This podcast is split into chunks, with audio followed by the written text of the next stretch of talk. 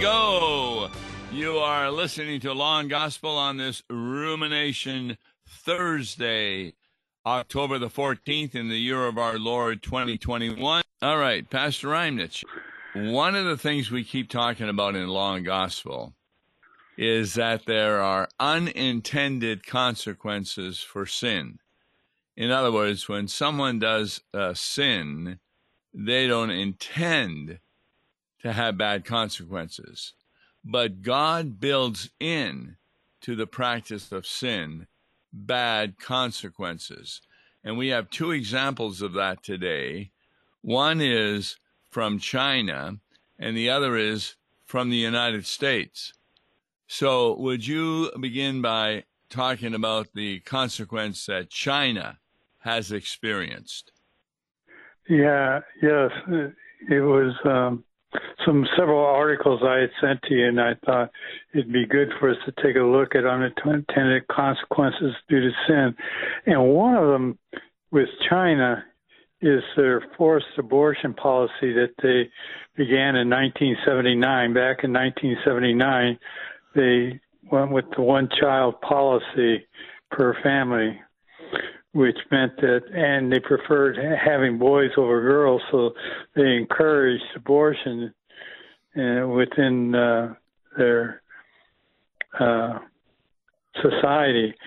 And as an unintended consequence of, of, of that, you, you fast forward to 2015, and they had to drop the one child policy to go to a three child policy and they were finding that uh, their population was was on a downward trend as a result of their of their abortion policy. Yes, and there were a couple of things that were happening in this downward trend. And number one, their economy was underperforming. And that was in part a consequence of the one child policy. And the second thing, real estate was a key part of China's rapid economic growth, but now supply has outpaced demand. And they talked about that in the Financial Times, they now have enough empty apartment buildings in China to house 90 million people, and there's nobody wanting to take them because what happened was that they lost 100 million people a, a, low amount because they wanted just boys and therefore all the girls were aborted in in 2016 there were approximately only there are 30 million more boys in China than girls. And the one child policy, according to one statistic, prevented 400 million births. And now they're finding the bad consequences of that policy. Imagine those 400 million births. How many of them were probably were probably abortions on top of that? It doesn't really define what what the communists uh, called a preventable birth. Right. Their population is expected to shrink from 1.4 billion to 1.3 billion by 2015. In 1970s, the average Chinese woman had five children. Today, the average Chinese family is composed of just over three people husband, wife, and one child because of the one child policy introduced in 1979. But as you said, Though the Communist Party is deeply immoral, they are not insane, and they knew the problem had to be dealt with. They now have understood how Marxism is not conducive to a prosperous society. They should have figured that out with the failure of the Russian communism. So in 2015, you mentioned China dropped the one child policy in favor of a three child policy, but the damage has already been done. Well, it's not only the damage that's already been done, is they're getting a kind of a lukewarm response in China. A lot of couples prefer not multiple ch- children due to the rising cost of rearing, ch- children. So their their focus is financial instead of family oriented. So they've they've kind of undone their own culture with with uh, the nuclear family. Right. They the the people were so used to the just the one child that it is so expensive to have more than one in China because of the education situation that is really hard to get families to have more than one child. And that's yeah. a great consequence of that sin of abortion. Well, and there again, it's uh, leaving behind a biblical foundation. And there is no biblical foundation. And for them, the foundation is the state. And the state probably, uh, with Marxism, revolves around abor- um, well, abortion obviously was a problem, but uh, revolves around evolution, the whole theory of evolution, don't you think? Yes, the traditional pro family stance of Chinese culture was during this time forcibly suppressed over the course of decades by the Communist Party. And it was done on the basis of these Western ideologies of Marx and Malthus. So the Chinese are simply getting what they gave birth to. You know what Malthus' uh, theory is? Go ahead. It's, it was developed by a guy by the name of Malthus back yes. around 1798, who said that uh, population will, grows exponentially, it outstrips the resources in which you can to sustain a population. He'd come up with a formula, which, of course, was kind of disproved by the by the year 1860. The population in the United States grew like like he said it would, but it never outstripped uh, the uh, resources. Yes. What's outstripping the resources today is the virus because there are many truck drivers not permitted any longer to drive their trucks. And so we've got a lot of grocery stores that have empty shelves. And that's because of the way that the virus has been handled inappropriately. Uh, that's an interesting. I never had thought of that before, but uh, you know, and, and the virus itself, they're showing that it was a man-made virus. It wasn't, uh, and it's an unintended consequence of what's happened to us. Yes, and once more, that came out of China. And you know, you had sent me a chart of the various diseases, and there was a Spanish flu, there was a Russian sickness, but for some reason they don't want to call this virus the Chinese virus. And what? Why do you think that is? Political correctness.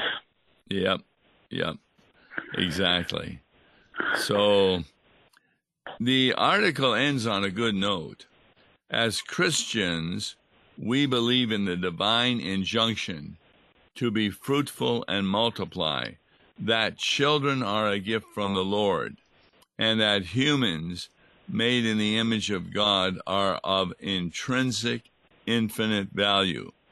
In the post Enlightenment period, anti Christian philosophies that denigrated the dignity of humanity were espoused, from the mouths even of priests. That is the philosophy the Chinese government adopted. Now they are paying for it. I think that that was and that that uh, falls with what we were talking about in terms of evolution. That man's an animal of some sort, and uh, at least the, the denigration that we spoke about of, of mankind, and we see that in the Marxist theology.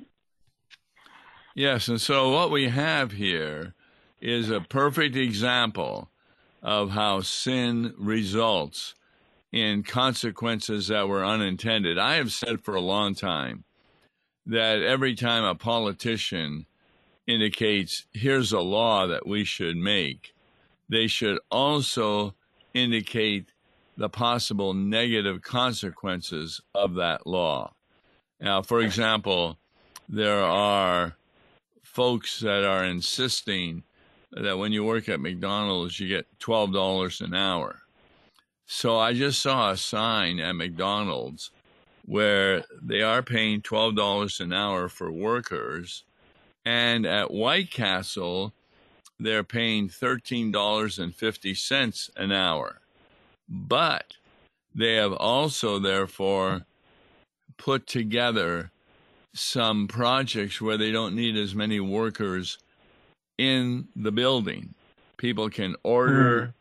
pick it up, and they also, if you go to McDonald's, uh, I stopped going to this one. Um, there's a voice that comes out telling you what you want to order and encouraging you to order something. And it's a voice that's on a tape. It sounds like she's from a different country. And oh. then, yeah. Okay. So that's how they're saving a lot of money in that uh. these people want to go to $12 an hour. Well, we'll show them. We just won't need to hire as many people with these newfangled ways of, of doing business. And so, once yeah. more, there was a law that people want to pass, but they don't indicate and realize that they're really going to be not having a job. And, you know, when you talk about unintended consequence, uh, one that we've seen really go out there was this whole movement of, of defund the police departments, which happened in several of our larger cities, which gave rise to to more crime within the city. Yes, and you've got some crazy attorneys not putting people in jail uh, because that is so unfair and this kind of thing. And then they wonder why the crime is going up. And they don't understand the Christian point of view of the first use of the law that the government is supposed to take care of crime, not permit it because they feel sorry for the criminals. Right. It's ridiculous. And then you also give rise to the conspiracy theories that they say that they're allowing them to run the streets so that they can get more police state in, in order. So it's unending on both sides. Now, the second item we talked about that we can speak on right now is the unintended consequences on the part of Americans who are living either without a spouse or partner or living with one, but they are not married. And so the article you sent me said that 38% of U.S. adults in 2019 were neither living with a spouse or other romantic partner. In contrast, to 53% of adults who were married. And at that same time, 6% of adults were cohabiting in 2019, up from 4% in 1990. And the article shows a lot of problems that they are having, people who are living together but not married. Right. It gives rise to a lot of different things. But uh, who are the, the question I raise is what what portion of the population is this that's giving rice and not getting married, or don't see themselves as being married? Well, it says in the article that a lot of the young people have as their goal to be not getting married because they want to really advance in the area of business. I mean, you hear this yeah. from women's groups that we need to have more women in the workplace so that they could become the presidents of the con- company, etc. And they don't realize last September in 2020, 15,000, no, I'm sorry, 70,000 women left the business area to go and return home to be with their children. And so, right now, the report states that marriage rates have reached their lowest point in more than 100 years. I thought that was pretty significant.